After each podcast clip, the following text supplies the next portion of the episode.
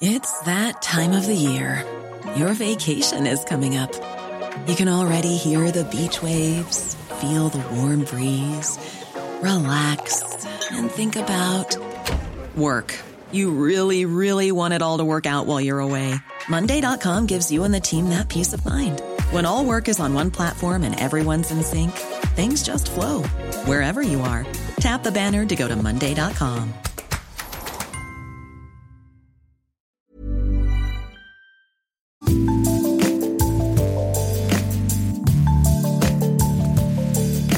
Salut, c'est Anne-Laetitia Béraud. Bienvenue dans Minute Papillon avec notre rendez-vous du jeudi, la bulle qui parle de nous, de soi, de ce qui va, de ce qui va parfois moins bien. Et aujourd'hui, on s'intéresse aux cheveux, ou plutôt à la perte des cheveux. Les hommes souffrent plus souvent de ce phénomène que les femmes. Et vous, est-ce que vous connaissez des héros chauves? Je me suis posé la question et j'ai trouvé difficilement Gru, le héros anti-héros de Moi moche et méchant, Wade Wilson, le défiguré totalement barré de Deadpool, ou encore Krillin, le meilleur ami de Son Goku dans Dragon Ball Z, mais qui a la particularité de mourir souvent. Bref, quand on est chauve, il n'y a pas d'image positive immédiatement accessible. Julien Dufresne-Lamy, auteur de romans, a commencé à perdre ses cheveux à l'âge de 22 ans, 10 ans de honte, de médicaments, avant de décider de partir à Istanbul, en Turquie, pour euh, réaliser une opération de transplantation capillaire. Il raconte ce périple et mène une réflexion sur l'impact de l'alopécie sur la vie sociale et affective dans Anti-chute, publié chez Flammarion. Ma première question à Julien Dufresne-Lamy, votre livre sur les cheveux, c'est quoi exactement? En écrivant Anti-chute, j'avais pas envie de uniquement livrer un témoignage en fait sur euh, la calvitie et euh, l'opération capillaire. J'avais envie d'écrire un, un récit, un vrai récit sur les cheveux, sur euh, la vie de mes cheveux, mais je voulais surtout en fait montrer qu'on pouvait en fait raconter la vie d'un personnage, en l'occurrence euh, moi-même, uniquement à travers la vie de ses cheveux. En fait, à travers eux, qu'on comprenne, euh, on raconte l'apprentissage, l'intimité, l'enfance, la place occupée dans une famille, jusqu'au moment où, là, c'était mon cas, je, je, réalise à 20 ans que, que je les perds. J'avais envie de montrer que cette perte qui m'a en fait fragilisé, c'était aussi en fait une, un excellent moyen et une, excellente pulsion pour moi d'écrire sur la symbolique en fait du cheveu, euh, sa place en littérature, dans les arts, aussi les cheveux des femmes qu'on vient tondre ou raser depuis des siècles quand on les juge euh, indignes ou coupables. Je voulais montrer en fait que nos vies, nos identités sont souvent à l'image de nos cheveux, qui disent beaucoup de, de nous-mêmes, quoi.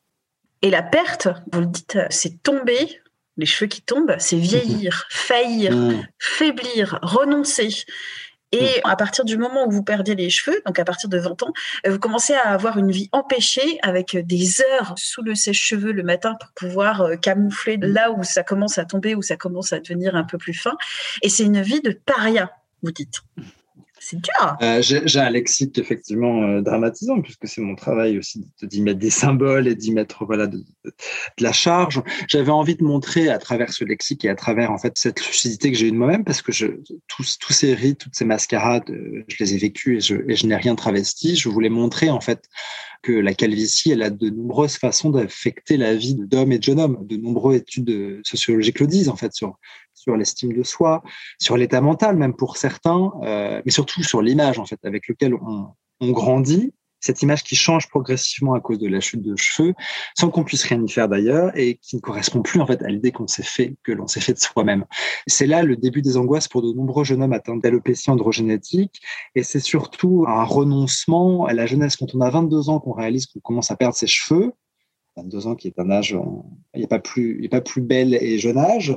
Pour autant, on est déjà en train de vieillir et, et ça peut être une violence euh, et on comprend pourquoi, euh, puisqu'on vit quand même dans une société obsédée par le jeunisme et par les codes comme ça autour de la jeunesse. Oui, parce qu'il n'y a pas de héros jeune qui soit chauve. Euh, on en parlait juste avant l'entretien. J'ai repéré que Gru de Moi moche et méchant. qui était chauve. Mais sinon, c'est vrai qu'il n'y a, pas de, il y a pas de héros. Superman, il a plein de cheveux.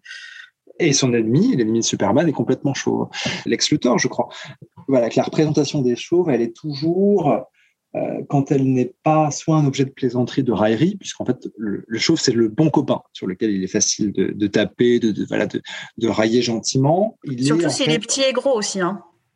Bah c'est ça en fait. C'est dès qu'on vient incarner en fait quelque chose qui n'est pas, euh, comment dire, au centre de nos, je sais pas, de nos, code de, beauté de nos représentations, euh, c'est forcément une affaire de risée, de moquerie.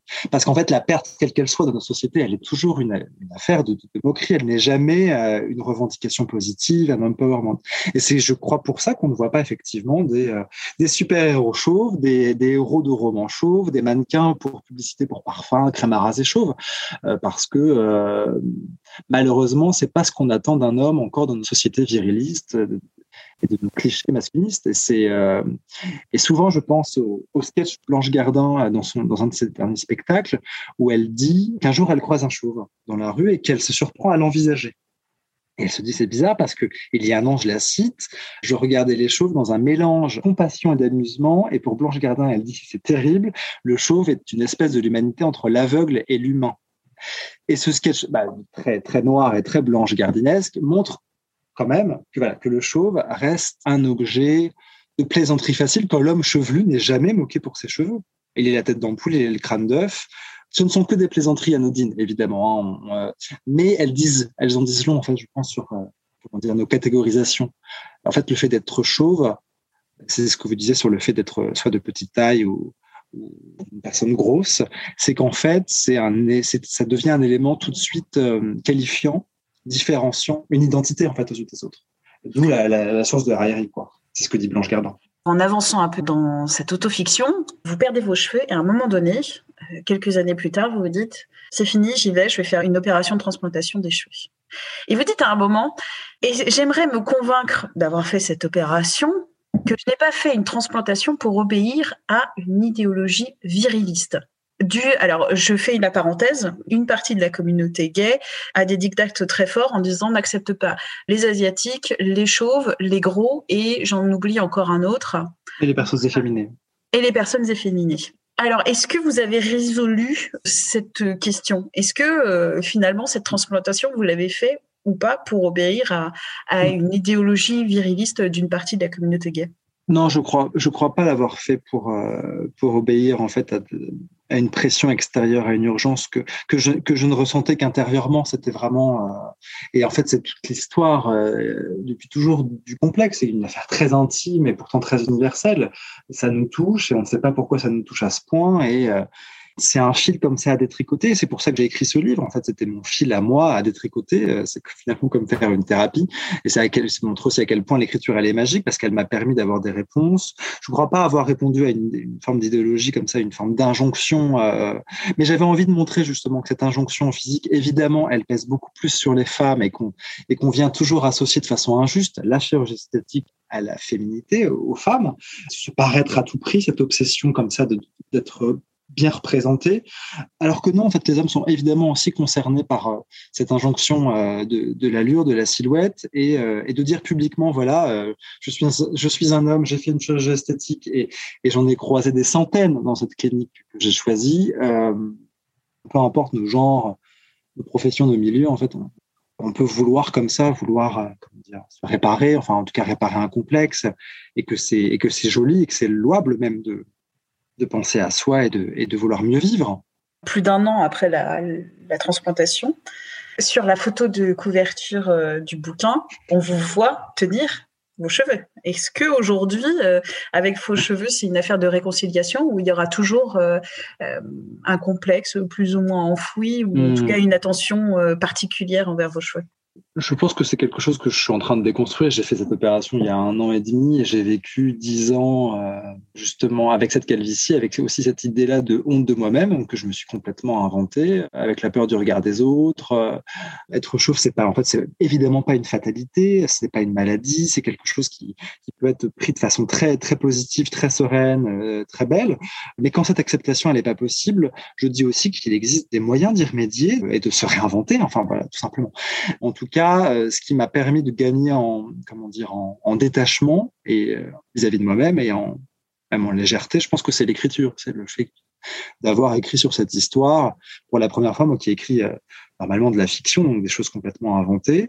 C'est terrifiant en fait d'écrire sur soi et de, se mettre comme ça à nu. Et, finalement de l'avoir fait, ça m'a permis d'assumer beaucoup de choses à la fois sur mon identité, mes cheveux, mais aussi voilà mon histoire de famille, mon orientation sexuelle et plein d'autres choses que je cite dans le livre.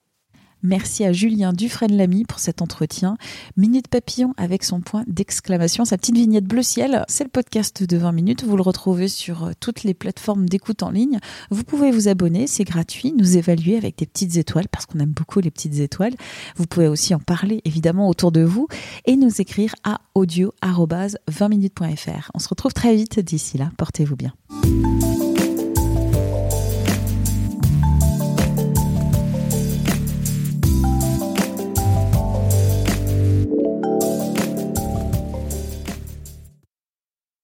On ne va pas se quitter comme ça. Vous avez aimé cet épisode? Sportif, généraliste, sexo ou scientifique, varié mais toujours bien informé. Découvrez les autres podcasts de la rédaction 20 minutes sur votre application d'écoute préférée ou directement sur podcast au pluriel.20minutes.fr.